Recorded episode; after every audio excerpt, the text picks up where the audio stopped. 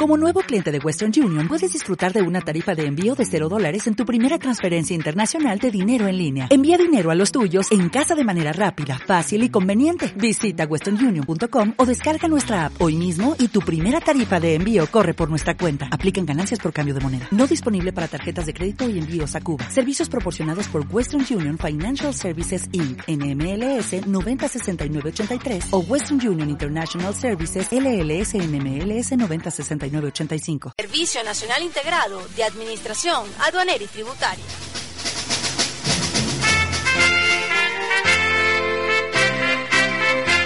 Toda la información deportiva está aquí en FM Deportes 969. 969.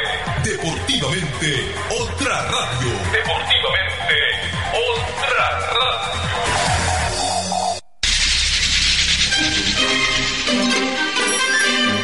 FM Deportes 969, otra radio, presenta a continuación programa deportivo que puede ser escuchado por público de todas las edades.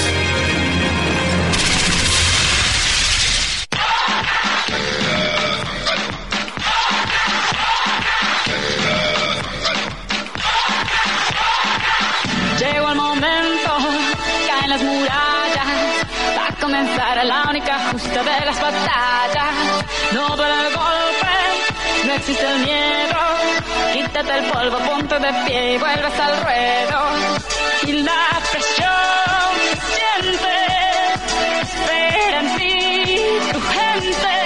Ahora vamos por todo, te acompaña la suerte. Samina, mira, sangre porque esto es África. Samina, mira, que Hola, ¿qué tal? Muy buenos días, bienvenidos a el fabuloso mundo de los deportes, este especial que hemos estado llevando a ustedes. Arrancamos, la, arrancamos ayer la semana aniversaria y ya parece que hoy estuviésemos cinco días trabajando, tanto, tantas salutaciones, tantas llamadas, tantos amigos que nos, que nos llaman y que nos saludan y que nos feliciten, chicos. Estamos sumamente contentos como siempre. ¿Y usted? Indudablemente que sí, nos embarga la alegría y el gozo de estar siendo atendidos mm, por cada uno de nuestros amigos que nos siguen por las ondas hercianas del fabuloso mundo de los deportes, 96.9 FM. Hoy con la santificación recibida Sí. hace una hora aproximadamente y un poco más en la Santa Iglesia Parroquial de acá de San Juan de los Morros con una misa de acción de gracias. Hoy precisamente, día 7 de febrero, El propio día del cumpleaños. ¡Bien! Y para el propio día del cumpleaños está aquí el precursor, nuestro amigo Giovanni Di Gabriele. Giovanni, a ver, por favor, buenos días, bienvenido. Gracias, Cinto, y Martesaria Abel, usuarias y usuarios, efectivamente. Así que otra jornada más en esta fecha aniversaria. Ah, Usted abrió el programa de aquel 7 de febrero del 2000, de 1987, ¿se acuerda? Eso es correcto. ¿Cuáles fueron sus palabras? Bueno, la verdad que no recuerdo cuáles fueron, pero hay que dar... al- algún saludo muy similar a lo que hace hoy en día. Sí, sí, sí, eso algo... Pero hubo una... Había mucho nervio, Giovanni. O había una introducción, por supuesto, en ese momento hubo una introducción, si no, si mal no recuerdo, de Arnaldo, De Arnaldo Ramírez. Una introducción que se le pasó y él... Y luego bueno, entramos todos. Y Juan Pestana detrás de los micrófonos observando. Sí. Siempre un hombre muy disciplinado, indudablemente, y que quería que todo saliera muy bien. Bueno, por Y ser se disciplinado es que tuvo tanto éxito en todo lo que emprendió. Giovanni, ¿qué en el siente? plano deportivo, en el plano empresarial, en el plano comunicacional. ¿qué se siente Giovanni cuando un hijo cumple 30 años? Bueno, se siente una gran satisfacción, sin lugar a dudas, algo increíble, ¿no? Y cuando un nieto cumple 10, Bueno, te imaginas. ¿Ah? la nieta, claro, la radio. Eh, correcto, y, y varios, varios derivados del fabuloso mundo Y hasta bisnieto. de los deportes. Y bisnieto. Claridad también. deportiva. Claridad deportiva. Pero yo voy a insistir. ¿Cuándo cumpleaños Claridad Deportiva? Claridad deportiva va para los 6 años ya. Bueno, pero vamos a tener que hacer una sola celebración. Recuerde que como están los tiempos de crisis, hay que celebrar el mismo día. Exactamente. Entonces celebramos un aniversario más de Claridad Deportiva también, lo incluimos en la celebración. Pero fíjate, algo ¿Tenemos a importante. Luis? Ah, perdón, tenemos al doctor Pérez Guevara en la línea. Doctor, buenas tardes, disculpe que lo hayamos hecho esperar. Se cayó. Bueno, vamos a tratar de establecer contacto nuevamente con el doctor Luis Pérez Guevara, que hoy también está con nosotros.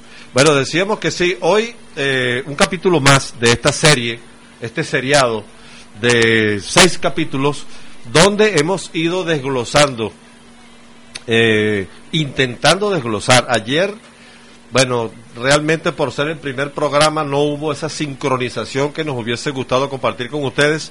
Esperamos que hoy sea mejor. Yo creo que cada van 30 años, pero todos los días aprendemos algo nuevo. Así que hoy vamos a, a presentarles o les vamos a proponer que nos acompañen a compartir el capítulo, el segundo lustro, perdón, el quinto lustro, que como vamos en retrospectiva, vamos, vamos a hablar de los eventos y de los acontecimientos más importantes comprendidos entre el año 2008 y el año 2012. Allí, bueno, en el 2012 nos vamos a encontrar, ¿a quién tenemos? A don Pérez, el doctor Pérez Guevara, buenas tardes, buenos días, acostumbrado a hacer el programa en la tarde. Buenos días, doctor, bienvenido al fabuloso mundo de los deportes, hoy en su fecha aniversaria. Bueno, eh, contento, está lleno mi corazón, porque usted es de los míos.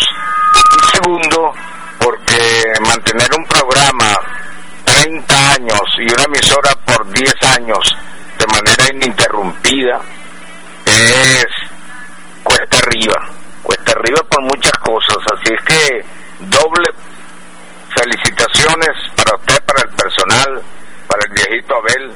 Bueno, 30 años atrás Abel tenía 30, más 30 de la radio, por eso es que anda como anda. Así que una gran felicitación a ustedes y que sigan cosechando éxitos, que sigan cosechando tiempo, que sigan informando, manteniendo la expectativa por el deporte, por la cultura, por el folclore, como ustedes lo han hecho hasta ahora. Sí.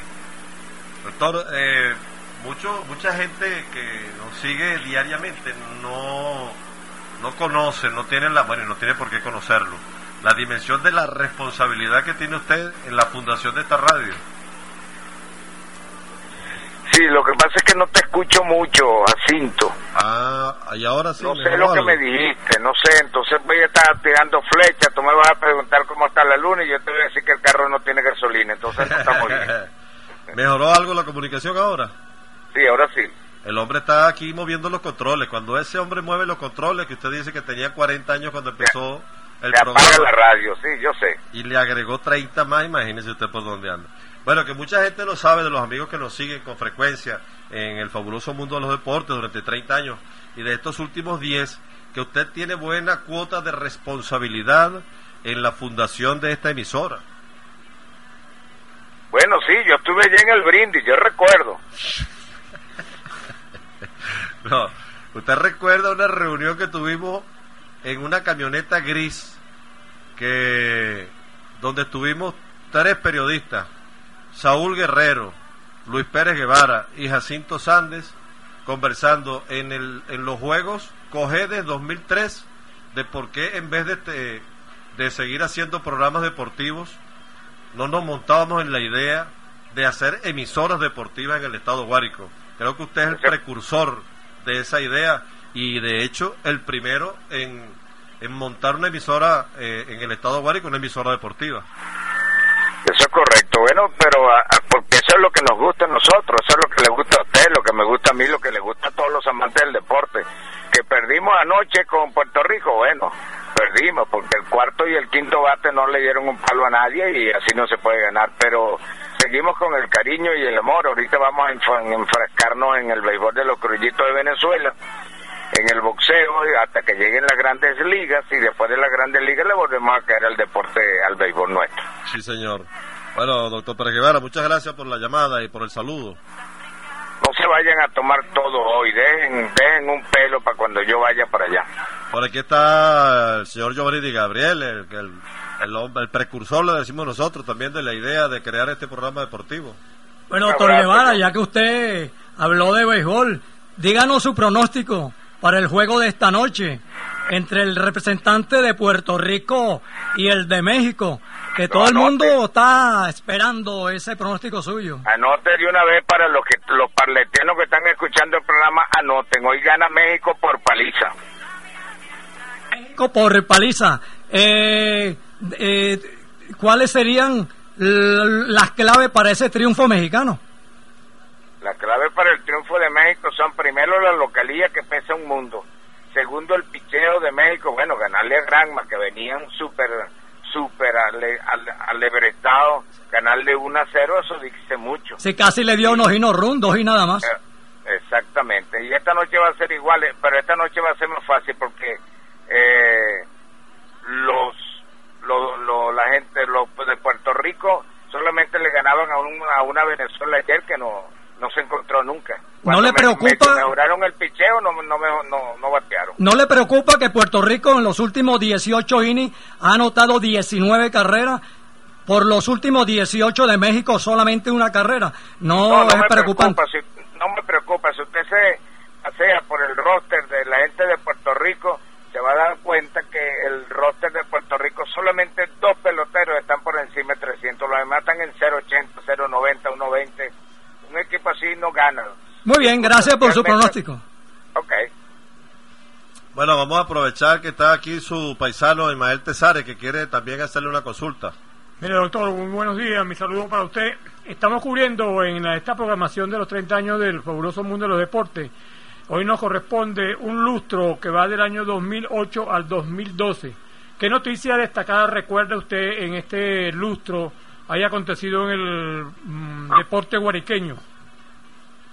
Bueno, la noticia más importante fue la, la salida, la puesta en aire de la emisora, por encima de todo, porque con por esa emisora han transitado mucha gente. Es que esa es una de las acciones. Y en el, en el deporte como tal, en el mundo del boxeo, ¿qué aconteció? ¿Qué, guariqueño destacó en esa época? En el mundo del en el mundo tenemos la trágica muerte de nuestro campeón mundial en el boxeo, el Inca Valero. ¿Y Tenemos el triple, el triple campeonato de Eclipse World de Domínguez. Después viene la cuarteta de del, Maracucho, de Javier Castellano. Esas son noticias sumamente importantes. Lo que pasa es que aquí vino una vez un señor y dijo que el, el, el, el, hipismo era elitesco, que era para reyes, entonces como aquí todo el mundo hacía lo que el señor decía, pues a este señor no le, no le han prestado atención ni a Domínguez ni a, ni a, ni a Castellano. En ese, en ese lustro, doctor, destacó un boxeador guariqueño, campeón mundial de Parmana. Sí, sí, gallo, el del gallito de Parmana, que fue tres veces campeón. Esa, eso, eso precisamente me quería que nos hiciera referencia, usted que ha sido seguidor uh, del boxeo de manera permanente. Sí, él se fue de Parmana, vive en Maracay actualmente, estuvo campeón mundial en varias oportunidades, pero bueno, no, no, la orientación la perdió al final y, terminó en lo que nosotros sabemos. Leo Gámez. Bueno, señor, Leo Gámez. Sí, bueno, gracias doctor por su respuesta. Un saludo, dejen algo para mañana. Parece que es el viernes. Muchas gracias. Dejen algo para el domingo. Muchas gracias, muchas gracias. El doctor Luis Pérez Guevara, desde Valle de la Pascua, fundador de varias emisoras de Amiga en Tucupido, de Deportivísima en Valle de la Pascua, primero de Deportiva 98.3 y ahora de Deportivísima, también en Valle de la Pascua, hombre radiodifusor, amigo nuestro y un amante del deporte y conocedor del deporte guariqueño y sobre todo del béisbol venezolano y del béisbol internacional. Muchas gracias por su llamada, de verdad. muchas gracias por la llamada. Este, nosotros comenzamos con Amiga 98.3 en Tucupido. Sí. Gracias, hermano. No, gracias bien, disfruten. Gracias a usted. Muy bien, eh, seguimos entonces la, de la presentación, que uno tiene un guion, nunca se apega realmente al guion Hoy dijimos que vamos a hablar del de, lustro comprendido entre el 2008 y el 2002. Y llegó el saludo del doctor Pérez Guevara, que mucha gente no sabe, pero es, responsable en, en, una medida, en un porcentaje más mayor al 50% de la salida del aire de esta emisora. Y después internamente, bueno, lo comentamos nosotros. Y Eh, bueno, eh, tenemos el tema de fondo que hemos seleccionado como el tema del lustro, el tema que, que identificaba al deporte y a la disciplina. ¿Está sonando de fondo? Eh, ese mismo es. Para que no, nos musicalice el programa de hoy. Hoy vamos a hablar de eventos, yo, yo diría que de los 30 años, mucho cuidado, si los eventos deportivos más resaltantes del país, las celebraciones más grandes en el deporte, las tuvimos en este lustro, entre comprendido entre el 2008 y el 2012, hay que decir ambos inclusive, ¿no? Pues suena como que 2008 y 2012 son cuatro, no, 2008, 2009, 2010, 2011 y 2012. Son cinco. Así que bueno, en la presentación no se vayan. Mire, tenemos información y recuerdos para compartir con todos ustedes.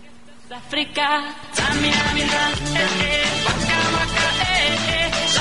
Mira, Sacaregua, porque esto es África, mira, Eh, de ese laxo en el 2010, el Mundial de Sudáfrica y ese tema de Shakira que tanto bailamos y que tanto disfrutamos, el Waka Waka. Arrancamos con el Waka Waka, profe.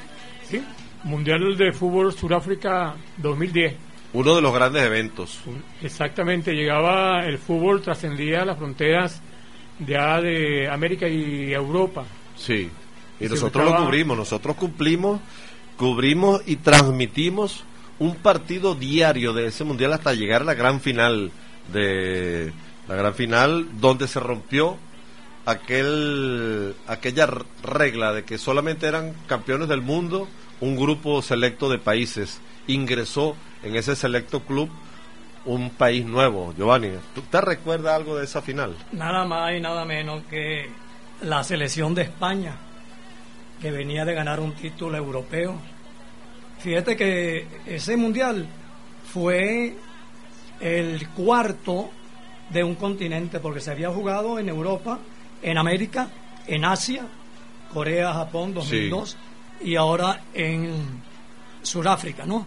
Qué importante fue. Bueno, y venía el equipo de España que como uno de los posibles candidatos porque era el momento del equipo español con una un selecto grupo de jugadores encabezado por el retirado Xavi de la selección e Iniesta y el gran Puyol, son nombres que recuerdo, que hicieron posible conjuntamente con el grupo que España mm, ganara ese mundial en forma extraordinaria. En una final es- imponente, donde uno de su cerebro logró el gol. Yo sí recuerdo que en la transmisión eh, nosotros hacíamos el comentario y pedíamos a Fernando Torres en acción, eso sí lo recuerdo claro, que era el momento para la entrada de Fernando Torres, eh, para que tuviera un 9 especial, un 9, un ariete, el equipo de España, que supuestamente estaba jugando con fábrica como un 9 falso, y resulta que, y debe estar grabado por ahí, Sí. que uno de los balones que logró Pero dominar- ahora no sabemos si está grabado por ahí. Ah, bueno. Porque en esa actualización de archivos, muy- algunos archivos se han quedado por fuera. Pero eh, creo que sí, creo que todavía de, de ese año hay alguna grabación. Pero decíamos que de ese selecto club en el 2010 solamente eh, habían ganado campeonatos del mundo siete países. Era el caso de Brasil, Argentina, Uruguay, por este lado, por esta parte del mundo, eh, Alemania, Italia, Francia e Inglaterra del otro lado.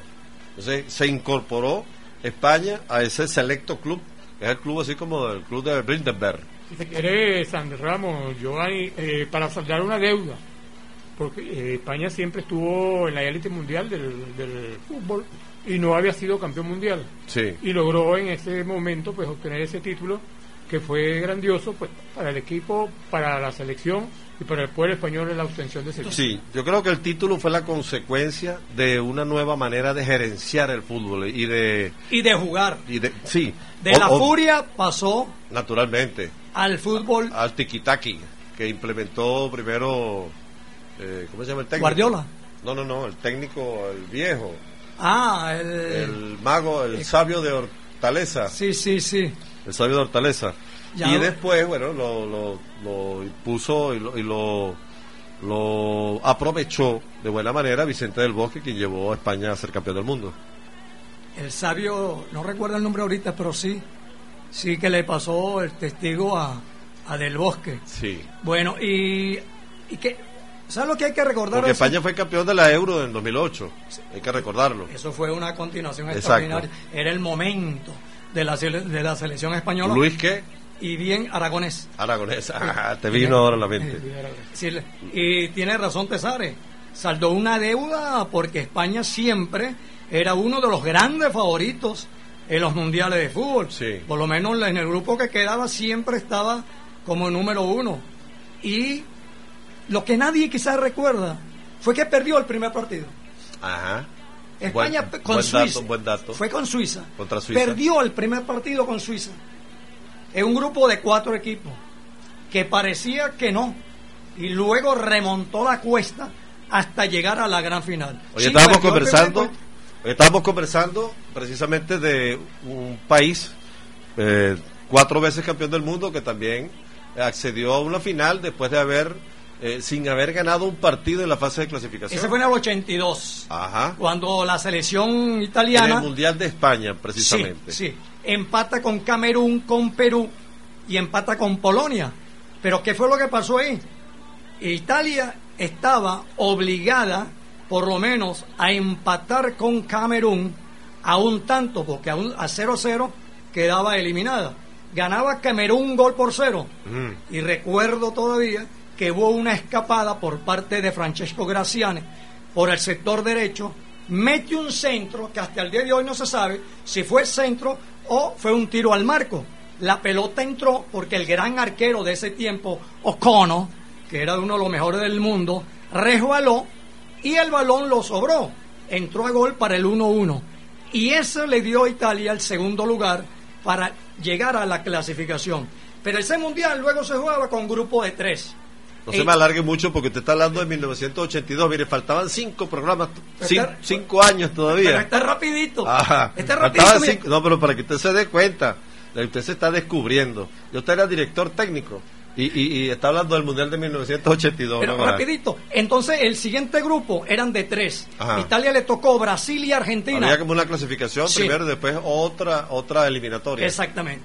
Entonces, era una serie que estaba Italia, Brasil y Argentina. El mejor Brasil de todos los Brasiles que hayan perdido. Falcao, Toninho Cerezo, Zico, eh, grandes jugadores extraordinarios. Entonces, el equipo de Italia, metido en ese grupo de tres, luego de haber pasado como segundo del grupo de Perú, Polonia y Camerún, resulta que todo el mundo la daba ya eliminada. Italia que le ganó nada más y nada menos a Brasil 3 por 2, le ganó a Argentina 2 por 1 jugando Diego Armando Maradona y de ahí fue a partidos directos, muerte súbita y le vuelve a tocar Polonia. Que había empatado en la primera ronda, primera ronda. 0 por 0. E Italia le ganó a Polonia dos goles por 0, que fue el mejor mundial de Polonia, llegó tercero con gol de, por cierto, jugaba Boniek para el equipo de Polonia. Boniek jugaba Lato, el pelón Lato. Italia con los goles de Rossi pasó a la final. Y en la gran final le tocó nada más y nada menos que Alemania. Gran favorita el equipo teutón. Siempre favorito. Italia a los 10 minutos pierde un penalti. Cabrini lo echó a un lado, Antonio Cabrini, jugaba con la Juve. Y a pesar de eso, mentalmente no se vino abajo, sino como que le dio una fortaleza increíble y al final de cuentas ganó 3 por 1 el equipo italiano al equipo de Ese fue el Alemania. tercer mundial para Italia. 1982, el tercero porque el cuarto fue Muchas en gracias. el 2006 en Alemania. Ese es un insert de 1982 aquí en el, en el lustro entre el 2008 y el 2012. Es interesante, Sandy Ramos. Es un ¿Cómo tiene la memoria clarita, Giovanni? ¿Se acuerda de todos los Claro, detalles? Es que Giovanni ¿O es que usted tiene ese partido grabado y lo repasa de vez en No, cuando? no. Ah, ese tiene la memoria al 100%. No, Mira, en, es bueno. ese, en ese año nosotros nos transmitimos, empezamos a transmitir el Mundial de México 86, 86. y luego el Mundial de Italia 90 con su presencia. Es bueno te resaltar. está eh, descubriendo la edad. Es bueno ya va, Ismael, por favor.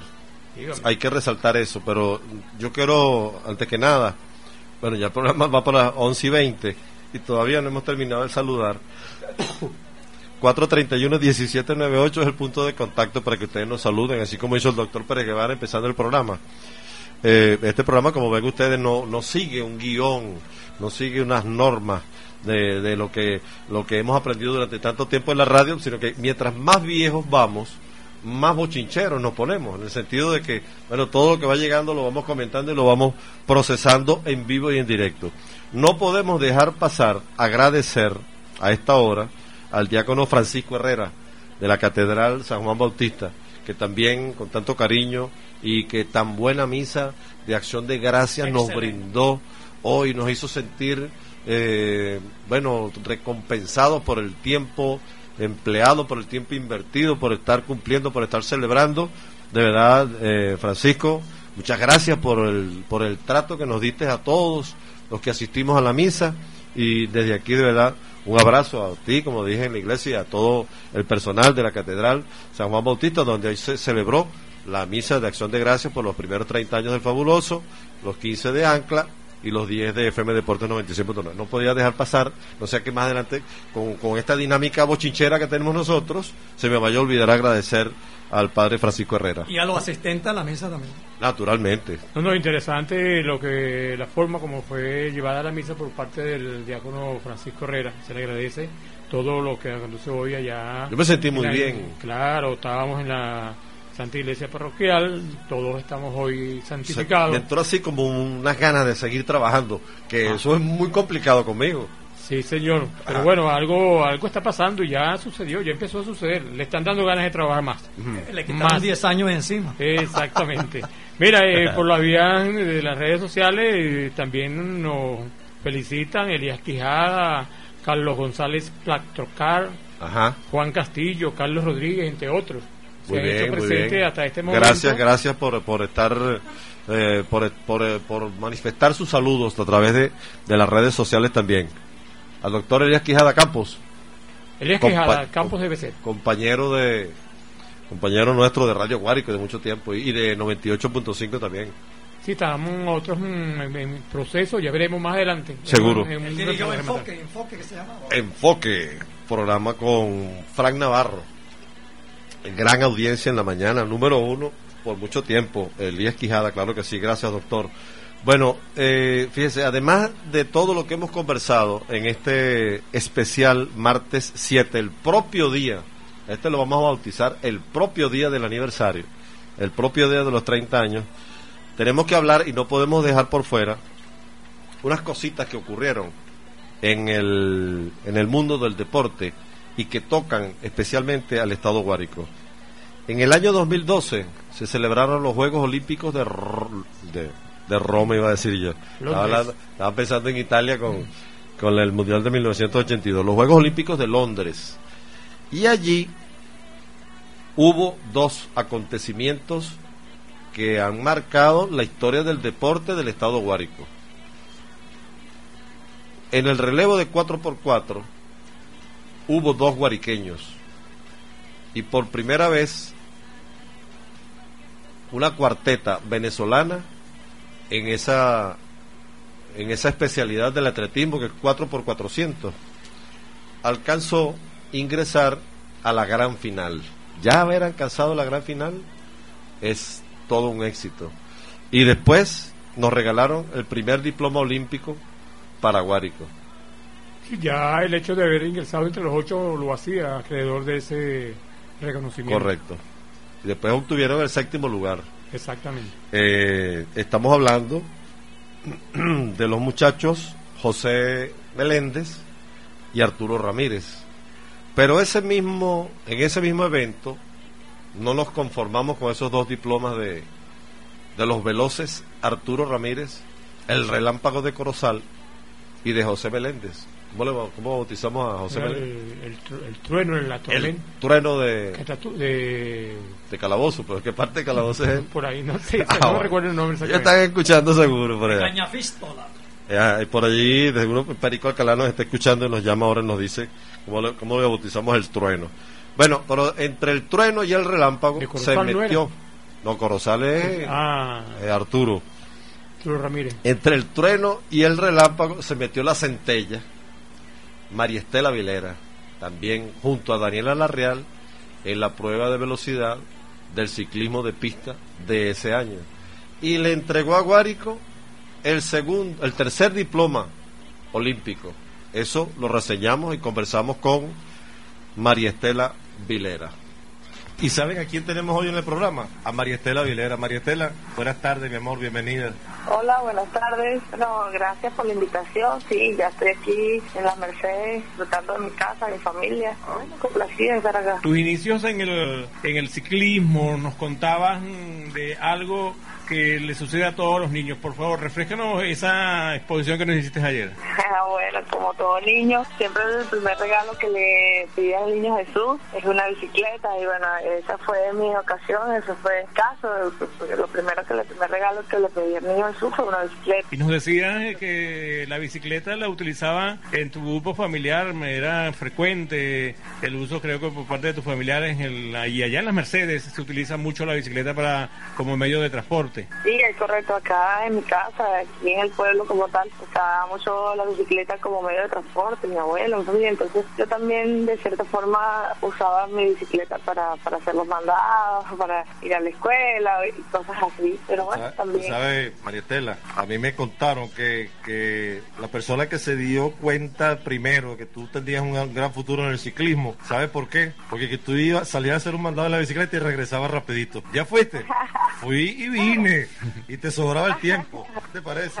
Ay, imagínate. Bueno, mi abuelo siempre, el, como el, el, jefe de la casa, como el, el dueño de la bicicleta, siempre uno le tenía que pedir a... Yo le el mandado y como éramos varios, mis primos y eso, ¿quién quiere el mandado? Hacía los mandados, pero era para montarme la bicicleta. Ah, ah bueno, sigamos haciendo historia y, gracias a ustedes por apoyar el deporte, por apoyarme por todo, o sea, sigamos cosechando ese futuro y cosechando esas nuevas generaciones. Por el contrario, mamá, por el contrario, gracias a ti por todas esas alegrías, te lo comentaba ayer, que nos, que nos ha brindado y las que nos vas a seguir brindando que estamos seguros.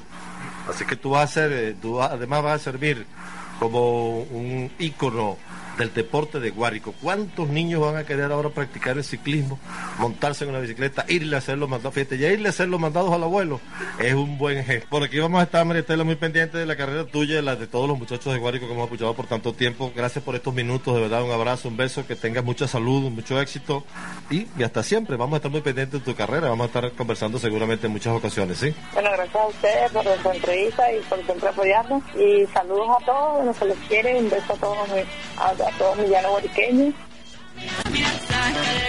porque esto es África. Casi nada. Si usted la ve por ahí, quítese el sombrero, hágale una reverencia. Medallista, eh, diploma olímpico, María Estela Vilera, de las Mercedes del Llano, y conversó con nosotros. ¿Y para qué conversamos nosotros con los muchachos que son exitosos en el deporte? Tres medallas, tres diplomas olímpicos. Tres diplomas olímpicos, para que otros muchachos lo imiten, que sí pueden llegar a la, a la a, representarnos en una delegación nacional, ir a unos Juegos Olímpicos y ser reconocidos y ser exitosos y servir como ejemplo para el resto de los muchachos de su edad, que eso es lo que buscamos nosotros cuando difundimos estas cosas. Preguntaría a la gente, ¿cómo hace la gente? Lo ve usted como que está emocionado cuando como entrevistó. la gente de la Mercedes del Llano para tener... Usted, además de ser de las Mercedes del Llano, usted tiene que decir, yo soy del pueblo de donde nació una medallista, una sigue con la medallista. Va a ser medallista olímpica seguro. Una diploma olímpico, la primera diploma olímpico de Guárico. La primera mujer diploma olímpico. Que se siente orgulloso uno de que sea así, de que el pueblo donde uno es nativo, pues surja un representativo olímpico que logre obtener laureles en Qué su bueno. participación. Qué bueno. Bueno, ese año de del 2012 de los Juegos Olímpicos ocurrió algo a nivel nacional, claro, no lo reseñamos porque lo llamamos varias veces, pero ese hombre tenía mucho compromiso. Estaba sumamente ocupado. Estaba eh, atendiendo a medios de comunicación de, de, Europa, de Estados Unidos y de todas partes del mundo. Pero a nosotros nos emocionó igual que después de tanto tiempo, desde las Olimpiadas de México de 1968, sáqueme la cuenta ahí por favor, usted que es contador, 78, 88, 98, 2008, al 2012 Ah. Al 2012. 48 son 44 años. 44 años que no obteníamos una medalla de oro, hay que decirlo despacito. Medalla de oro en unos Juegos Olímpicos, la segunda para Venezuela, ocurrió en este periodo. ¿Con quién? Con este caballero. Sí, me gano la medalla y la comparto con ustedes. Toda la, toda la gente de Venezuela me apoyó hasta el último momento y yo le doy las gracias. Somos guerreros, somos de sangre y yo mi, Venezuela nunca la cambio. Estoy orgulloso de representar a mi país y a mi estado Bolívar y aquí estoy. Se la dedico a todos los venezolanos que disfrutaron esto y que de verdad estoy muy orgulloso de ser venezolano. Esta, esta victoria se la dedico a mi madre que está en el cielo y a todos los niños de Venezuela que son el futuro de Venezuela. Yo creo que eso es lo más importante para que Venezuela futuro seamos más campeones olímpicos. Por favor, repíteme esa parte de, de Rubén Limardo. Rubén Limardo la y la comparto con ustedes. Toda la, toda la gente de Venezuela me apoyó hasta el último momento y yo le doy las gracias. Somos guerreros, somos de sangre y yo mi, por, mi Venezuela nunca la cambio. Estoy orgulloso de representar a mi país y a mi estado Bolívar y aquí estoy. Se la dedico a todos los venezolanos que disfrutaron esto y que de verdad estoy muy orgulloso de ser venezolano. Sangre. Esta es mi Venezuela y no la cambio por nada. ¿Qué, qué mensajes, qué cosas transmiten estos muchachos? El, el oro, el bañarse de oro les permite internalizar, interpretar y generar esa emoción para, para, para, para engancharnos a todos de ese, de ese sentimiento patrio, que, que bonito, ¿no? Que lo diga eh, la señora Luisa. Claro que sí, buenas tardes, buenos días, señora Luisa, ¿cómo le va? Hola, buenos días. Bueno, buenos días. Estoy escuchando su programa y para felicitarlo hoy es el día de cumpleaños de la emisora, que es un día tan grande para ustedes y para nosotros Radio Escucha. Los 10 años de la emisora FM Deporte, este, este día 7 de febrero de 1977. Y también para los 30 años del famoso mundo de los deportes. El mismo día 7 de febrero de 1987. Bueno, así nació la radio, así nació el FM Deporte, así toda la, la emisora bella de usted y a esos 15 años también del Ancla que también he notado y yo también lo felicito y lo celebro con ustedes porque ustedes son unos personajes que vale la pena felicitarlo hoy y siempre en su programación, una programación tan bella, que no son seis días, ni siete, ni ocho, son muchos días de felicitaciones, porque se lo merecen ustedes por ser tan grandes personajes, todo el señor Abel y todos los que están, el, director, todos los locutores y las damas que están ahí también, son muy famosas en este mundo del deporte. Yo lo felicito el día de su cumpleaños, deseando lo mejor del mundo. No pude ir a la misa, pero sí la escuché aquí en mi casita. Pero le deseo lo mejor del mundo y besos y abrazos de la señora Luisa de Llane. Que Muchas gracias, doña Luisa. Doña Luisa, una preguntita. Doña Luisa, Sí, mi amor. ¿Usted escuchó la misa por la radio? Sí, mi amor, yo la escuché toda la misa. ¿Qué le pareció la misa, doña Luisa? Ay, una belleza, lamentando, hasta las lágrimas se me salieron porque no pude acudir allá. No, pero, estaba con Dios nosotros sabe- de corazón, doña Luisa. Sí, mi amor, Dios sabe que yo estuve presente y recé y canté las canciones también porque a mí me gusta mucho cantar y Qué las bueno. canciones también las canté, como también recé lo que el sacerdote decía, yo también lo hice y mentalmente con ustedes. Chao, mi amor. Gracias, doña Luisa. Mire, en sus palabras eh, están contenidas seguramente los sentimientos de mucha gente que también nos acompañó a través de la radio en la celebración de esa misa de acción de gracias, ¿sabe? Nosotros somos agradecidos de usted que siempre nos llama.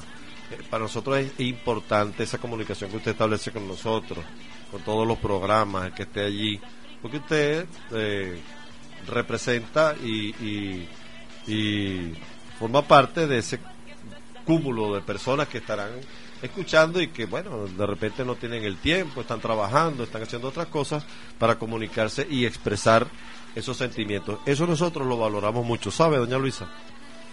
yo sé que ustedes lo valoran. Por eso yo desde aquí yo les echo la bendición y les deseo lo mejor del mundo a todos los que están en la emisora y a los radioescuchas también, porque uno tiene que sentirse feliz cuando coloca, cuando escucha esta emisora y me siento emocionada, por eso yo los felicito de todo corazón. Beso y abrazo a todos de la señora Luisa de Llanes, mi amor. Chao. Muchas gracias, doña Luisa. Un aplauso para doña Luisa en los 30 años del fabuloso mundo de los deportes. Doña Luisa no se pela un programa, llama a todos los programas. Qué bueno, qué bueno. Muchas gracias, doña Luisa. Bien, repítame por favor el mensaje Ustedes me van a decir que yo soy fastidioso. Y es verdad, tienen razón. Pero colóqueme por favor el mensaje de Rubén Limardo Gascón. Quiero escucharlo otra vez. Sí, me gano la medalla y la comparto con ustedes. Toda la, toda la gente de Venezuela me apoyó hasta el último momento y yo le doy las gracias. Somos guerreros, somos de sangre y yo mi, por, mi Venezuela nunca la cambio. Estoy orgulloso de representar a mi país y a mi estado Bolívar y aquí estoy. Se le dedico a todos los venezolanos que disfrutaron esto y que de verdad estoy muy orgulloso de ser venezolano. Esta, esta victoria se la dedico a mi madre que está en el cielo y a todos los niños de Venezuela que son el futuro de Venezuela. Mi Venezuela nunca la cambio y estoy orgulloso de ser venezolano. Y, un mensaje para todos los niños para que sigan el camino del deporte. Oye, qué profundidad en tan pocas palabras. Bueno, lo habíamos escuchado en otras ocasiones, pero creo que hoy lo entendí mejor que nunca. Lo que nos dijo Rubén Limardo en ese 2012. Que es importante ganar el oro para Venezuela, pero no solamente es ganar el oro, que es el acontecimiento después de la medalla del Morochito Rodríguez en México en 1968 a nivel del deporte de Venezuela eh, es lo mejor que nos ha ocurrido. Y que además ese hecho genere ese mensaje para que Rubén nos lo transmita a todos nosotros eh, me parece sumamente importante. Bueno cerramos el capítulo de los Juegos de Londres 2012 usted también tiene comentario en relación a, a ese periodo a ese ciclo entre 2008 y 2012. Seguimos avanzando.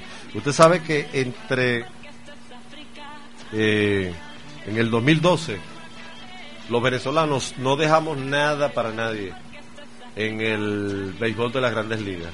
Le dice el mejor béisbol, del mundo.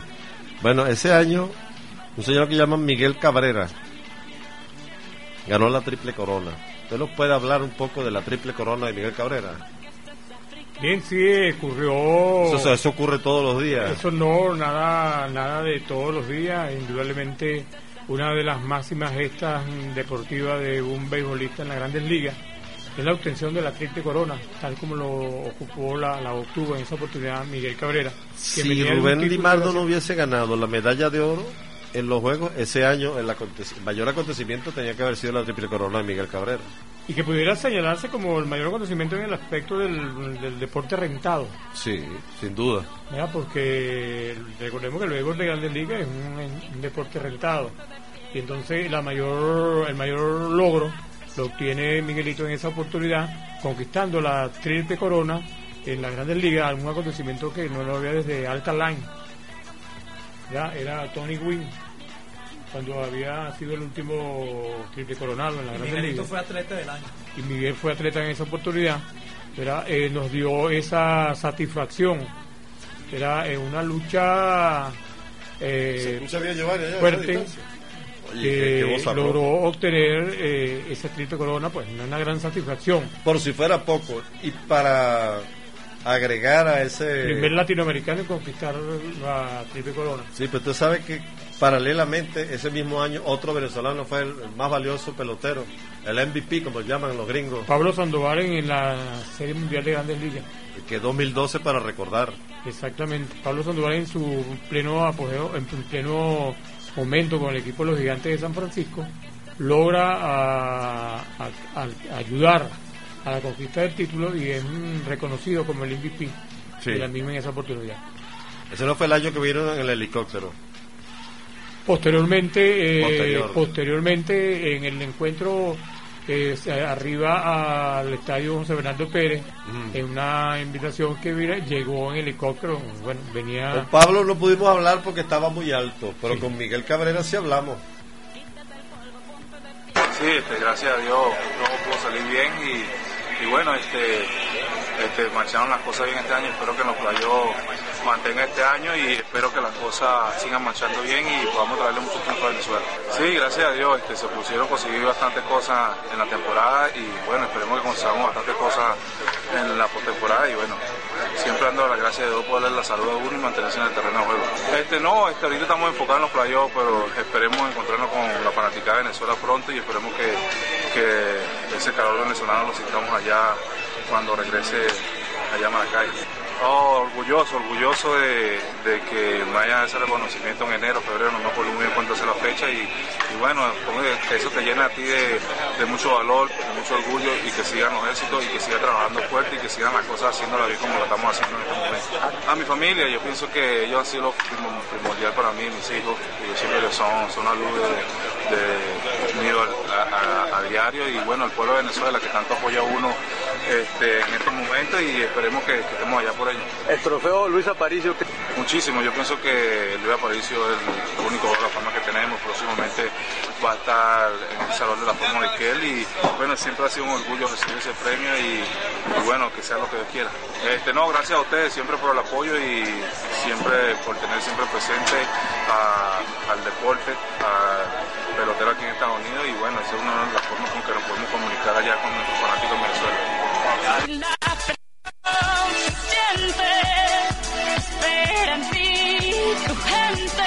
Se dice rapidito, triple coronado, pero ¿cuánta dificultad supone ganar los tres títulos del, Eh, de de lo que corresponde de al bateo. bateo? Bateos, honrones y carreras impulsadas. Eso es promedio, Promedio, impulsada y jonrones. honrones y. Sí, los tres. Los tres departamentos. eh, los tres departamentos. Nada, eh, si se quiere, fácil. Porque la lucha Fácil. que tuvo, que tuvo en ese momento que tener Cabrera para conquistar esa triple corona le, le fue quizás su mejor momento en su estadía hasta, la- hasta actualmente en la Grande Y Liga. después del 2012, como Miguel Cabrera no se ha acercado a esos números. No se ha acercado a una triple corona, pero sí ha obtenido dos títulos de bateo adicionales. Dos títulos de Dos bateo. títulos de bateo adicionales y Miguel Cabrera tiene cuatro títulos de bateo. Qué bueno, son las 11 con 42 minutos del fabuloso mundo de los deportes. Dirán ustedes, bueno, que llegó así un poquito tarde, ¿qué están hablando ahí? Bueno, este es un programa especial, estamos haciendo un recuento del, del quinto lustro, el lustro comprendido entre los años 2008 y 2012. Hemos hablado mucho del 2012, sí, porque en el 2012 ocurrieron muchas cosas y muy buenas. El, en el 2012 y después, claro, eh, mucha gente dio para, para muchos temas, para conversar sobre el deporte. Yo creo que uno de los atletas venezolanos al que más atención se le prestó en las redes fue este caballero del cual vamos a hablar ahora. Vamos a salir del béisbol y vamos a hablar de eh, en el 2012, esto fue el 2012, creo que 12 de mayo, en el 2011, 2011 el debut de un venezolano o sea, de otro venezolano, ya tres venezolanos habían estado en la máxima categoría de la, del automovilismo. Pero el 26 de marzo del 2011, que vi pasar la chuleta, ocurrió este acontecimiento. Pastor Maldonado, vecino de Aragua, de Maracay, debuta en la Fórmula 1. Eh, me voy a quedar con la noticia de, que ya hoy, eh, de manera definitiva, nuestro pastor Maldonado, ¿verdad? Está ocupado 15 en la parrilla de salida, Salida. para lo que va a ser el Gran Premio de allá en Melbourne, en Australia. Y eso lo considero más noticia que el triunfo del Avino Tinto, porque de los Avino Tinto triunfo hemos mm, tenido bastante. Es un partido Solo- no oficial. no oficial y que No se le puede decir partido amistoso porque se dieron duro. Sí, claro. Pero no es eh, este solo que es el primer triunfo en, en lo que va de año Del año. de la Vino Tinto. Entonces yo me Pero tiene más peso, considera usted, el hecho de que oficialmente haya debutado en las prácticas y que ya tenga, haya tomado posición en la pole position eh, Maldonado y que hoy, Dios mediante, si, si no ocurre una desgracia, debe arrancar aproximadamente a las dos y media de la, eh. De la madrugada. Dos y media de la madrugada.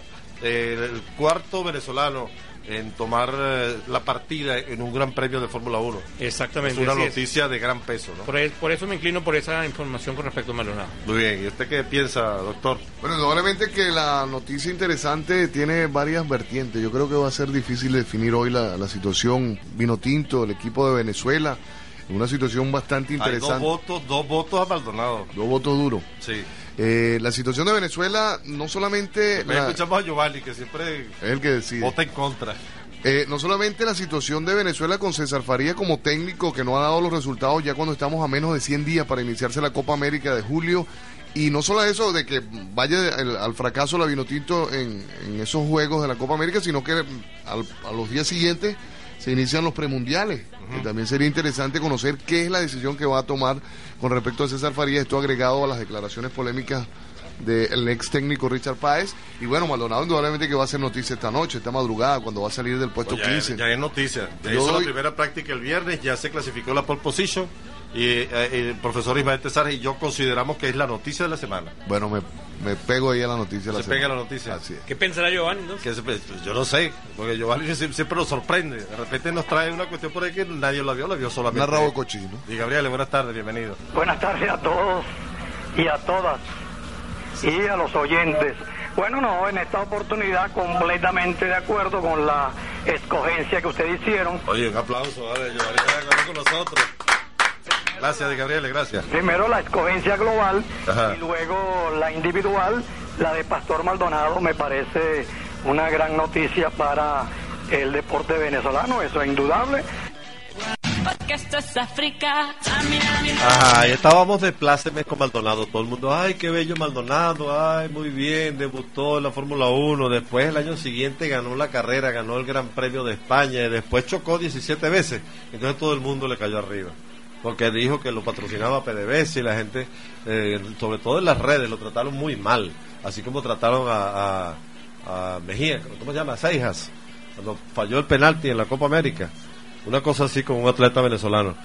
Eh, fue de esos, de ese periodo del 2011, uno de los hechos destacados, sin duda, que un venezolano debuta en la Fórmula 1 no ocurre todos los días. Y que un venezolano gane una carrera de Fórmula 1 tampoco es una casualidad, ni se compra con todos los dólares que le pueda dar un patrocinante a un piloto. Sí, indudablemente que sí eh, existió euforia, contento, satisfacción, alegría de que un venezolano apareciera en esta oportunidad en la Fórmula 1 como lo era Pastor Maldonado. Claro. se- de sobre quien se generaron bueno, se generó bastante expectativa pero tampoco es menos cierto y no podemos mm, ponerlo al margen de que los acontecimientos políticos que se han vivido en el país la identificación en algún momento determinado con una inclinación política que hizo Maldonado en eso no le no le agradó al gran público de Venezuela dadas las circunstancias que se estuvieron viviendo y que hoy, en este momento que estoy hablando, 10 minutos para las 12 del día del 7 de febrero del año 2017, eh, se padecen con más fuerza y con más momento. Lamentablemente, Maldonado, pues, obtuvo un triunfo, primer venezolano que obtiene un triunfo en una Fórmula 1 en el Gran Premio de España, ¿verdad? Este, motivo de satisfacción, motivo de alegría, pero alrededor de Maldonado ocurrieron muchas situaciones. El, patrocinio de PDVSA quizás era la institución que, que debía, por, por, por su... el- eh, tra- trabaja con hidrocarburos, Claro. Y, y están, los vehículos se identifican Bueno, y por la que, y todo que- y eso. que lo- el resto de los equipos de la Fórmula 1 los patrocinen las empresas petroleras de sus países, eso no tiene nada. Eso no tiene nada, A pero... la Mercedes la patro- patrocina una empresa que es Petronas, a, a Ferrari lo, lo, lo patrocina la empresa petrolera de Italia, al equipo de eh, otros equipos los patrocinan otras empresas petroleras. Eso es una discusión que, bueno, generó todo ese, esa, ese malestar en un sector de la población porque el hombre era patrocinado por PDVSA. Y que quizás, Y que con lo que ganaba, con lo que se patrocinaba Maldonado, eh, se podían hacer no sé cuántas escuelas. Ahí comenzaron a hacer un montón de consideraciones, desde mi punto de vista, todas estúpidas. Bueno, cada, todos son criterios, se respetan Claro, todas las opiniones. Eh, realmente, pues sí, es cierto, Maldonado fue momento de alegría y de euforia eh, tener a un venezolano en la Fórmula 1.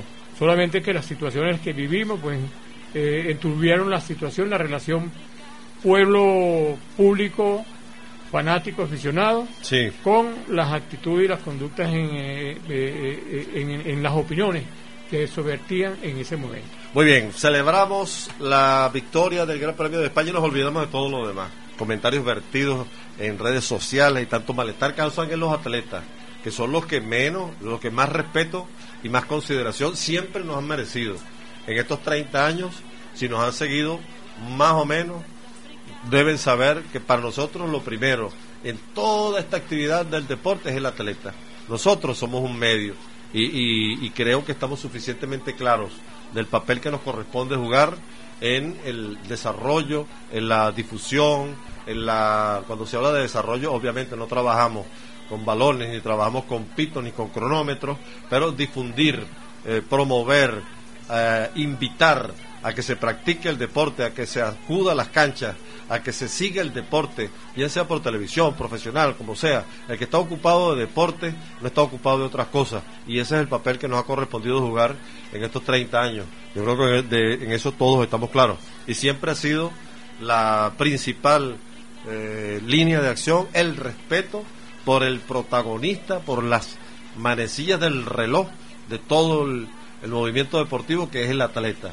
Por eso siempre manifestamos y expresamos nuestro respeto, nuestra consideración y el repudio cuando eh, observamos que se refieran a ellos de manera eh, inadecuada, por no decir otra cosa. Giovanni. Sí, es que cuando hicimos esa escogencia sobre Maldonado, era la noticia del momento. Eso era indiscutible. Y sigue siendo. De ese año fue uno de los grandes acontecimientos el debut de Maldonado. Exacto. Y el año siguiente su victoria. Ahora lo que ocurrió luego, Claro. hubo diversas opiniones en un país democrático Claro. y eso ocurrió. Ahora también, también se le puede pedir, digo yo, a un atleta en un país que está polarizado tomar carta hacia un lado. El atleta también debería mantenerse en su cuestión deportiva y no tomar cartas en el asunto de esa polarización, creo yo, por lo menos públicamente. Bueno, yo creo que sí, que puede tomar cartas en el Sí. asunto, porque cada quien tiene su corazoncito. Y si, y si somos democráticos, tenemos derecho entonces a tiene expresarlo. entonces Jacinto entonces si él participa él debería también aceptar las críticas de sus contrarios ¿no? Las críticas siempre son Que- bienvenidas. y si son constructivas mejor correcto, todavía pero lo que no sea, lo que no es aceptable bajo ningún Sí, punto de vista es la desconsiderada campaña que se generó contra Paltón. él ganó fue en Barcelona ¿no? Él ganó el Gran Premio de en. Barcelona Gran Premio Barcelona No recuerdo si fue en Sí, Barcelona. sí, fue en Barcelona. Pero lo, lo revisaremos ahí. Bueno, se nos está terminando el tiempo, ya viene Guillermo Cordero, viene volando. Viene. Yo no quiero dejar pasar el programa Pero de viene hoy. una escoba ¿no? Sí. Para cerrar, vamos a recordar una fecha extraordinaria para el deporte venezolano que fue en el 2011. Ustedes ya más o menos se estarán imaginando de qué se trata. Resulta que en el 2011 ocurrió a nivel de fútbol algo inusual, histórico, eh, magnífico, sabroso, como se goza ganando, decíamos nosotros. Pero antes de, de hablar de ese acontecimiento, yo quiero rendir un sentido homenaje a un amigo que se nos fue en este, eh, se nos fue recientemente, pero que nos acompañó en un comentario como siempre jocoso, alegre, eh, perspicaz, suspicaz y, y amistoso que nos hacía eh, cuando cada vez que tenía ocasión de acompañarnos, triple A, Ángel Alonso Acosta.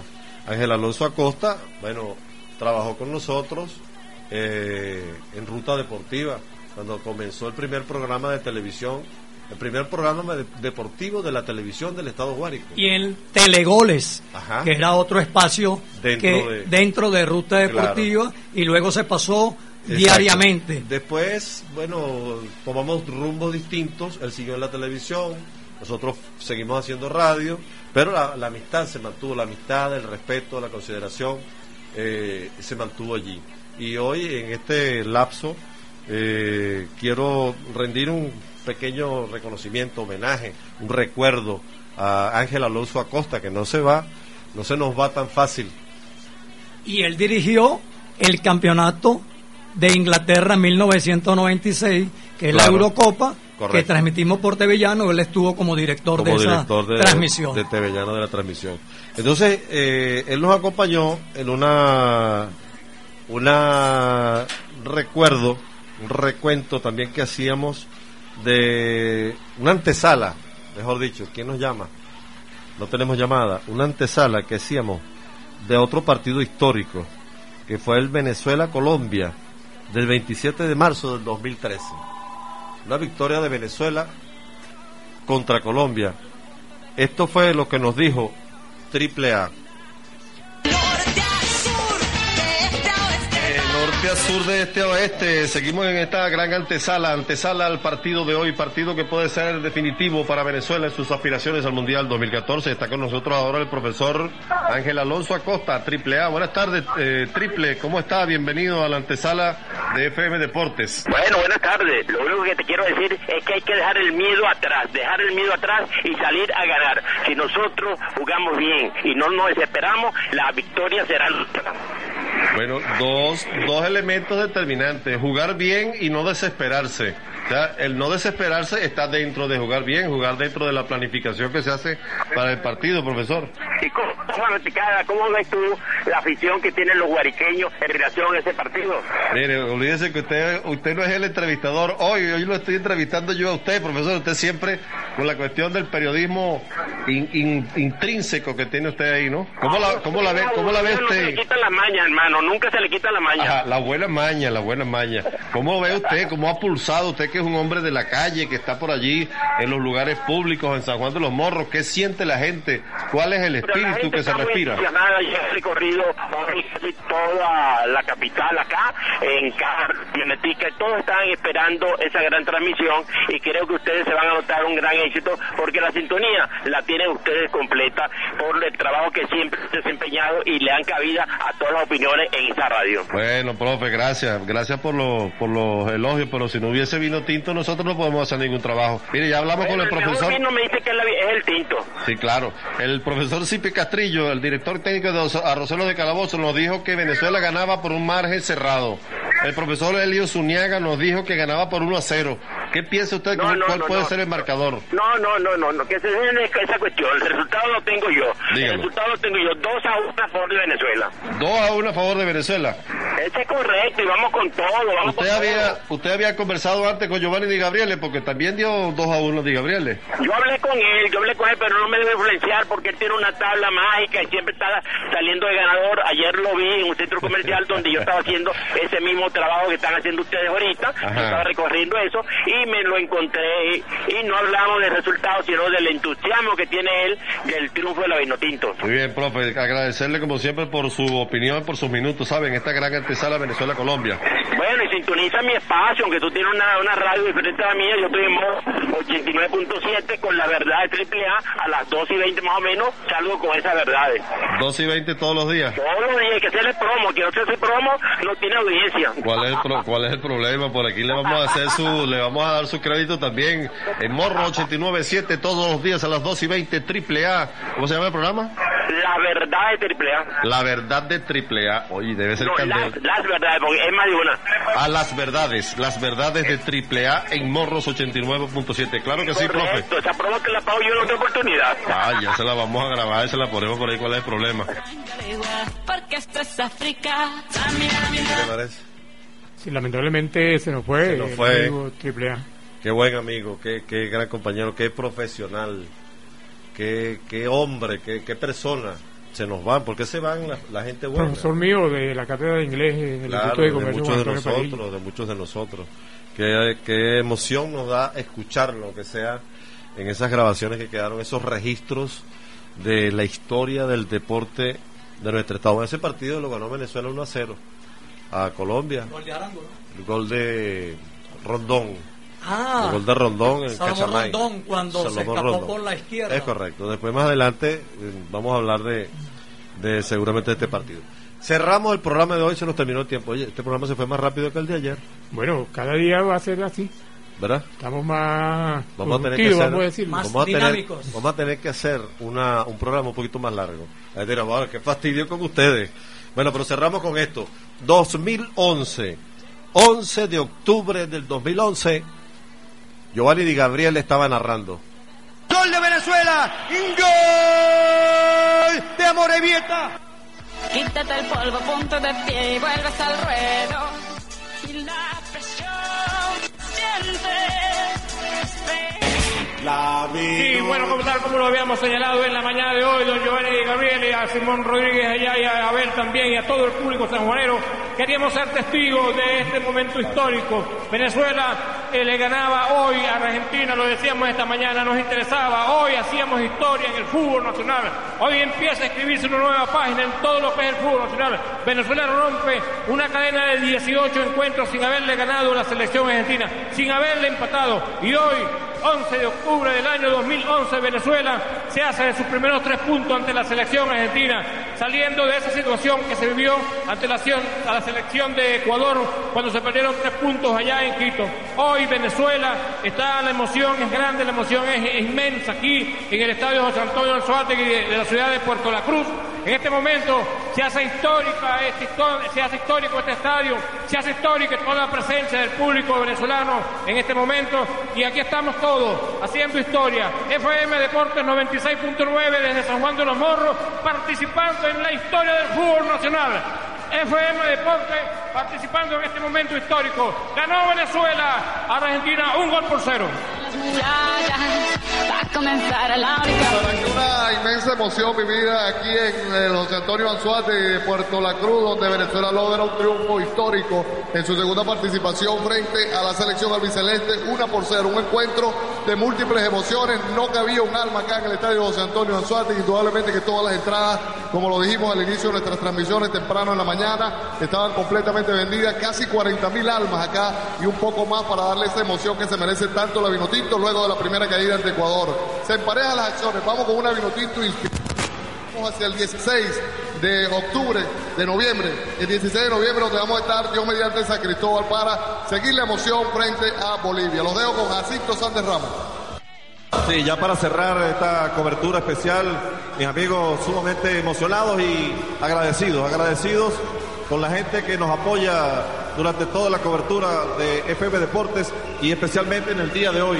El día de hoy que ha sido una emoción extraordinaria, eh, la compartimos con toda la gente que nos sigue a través de la señal de FM Deportes de Deportiva 98.3, la del León que también iniciará emociones mañana con la transmisión del béisbol venezolano. Con estas consideraciones, un abrazo para todos desde el Estadio José Antonio Anzuategui con la victoria, la victoria, la victoria de Venezuela sobre Argentina, un gol por cero. Adelante estudio. Llegó el momento, caen las murallas, va a comenzar la única justa de las batallas. No duele el golpe, no existe el miedo, quítate el polvo, ponte de pie y vuelves al ruedo. Y la presión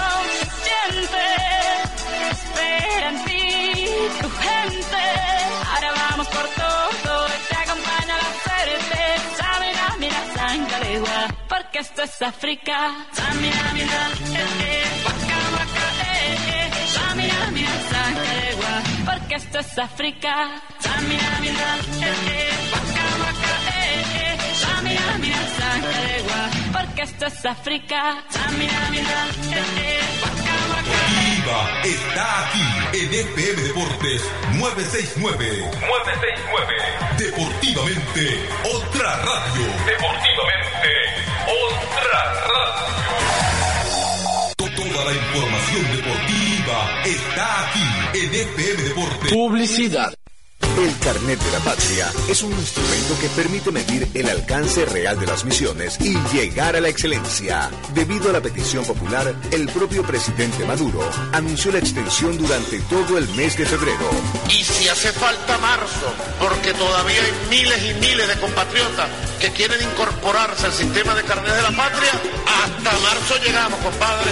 El carnet de la patria es otro logro de un pueblo que vive en revolución. Toda la información deportiva está aquí en FM Deportes 969. 969. Deportivamente, otra radio. Deportivamente, otra radio. As a new Western Union customer, you can enjoy a $0 transfer fee on your first international online money transfer. Send money to your family and friends back home the fast, easy, and reliable way. Visit westernunion.com or download our app today to get started, and your first transfer fee is on us. FX gains apply, not available for credit cards and transfers to Cuba. Services offered by Western Union Financial Services Inc. and MLS 906983 or Western Union International Services LLC and MLS 906985.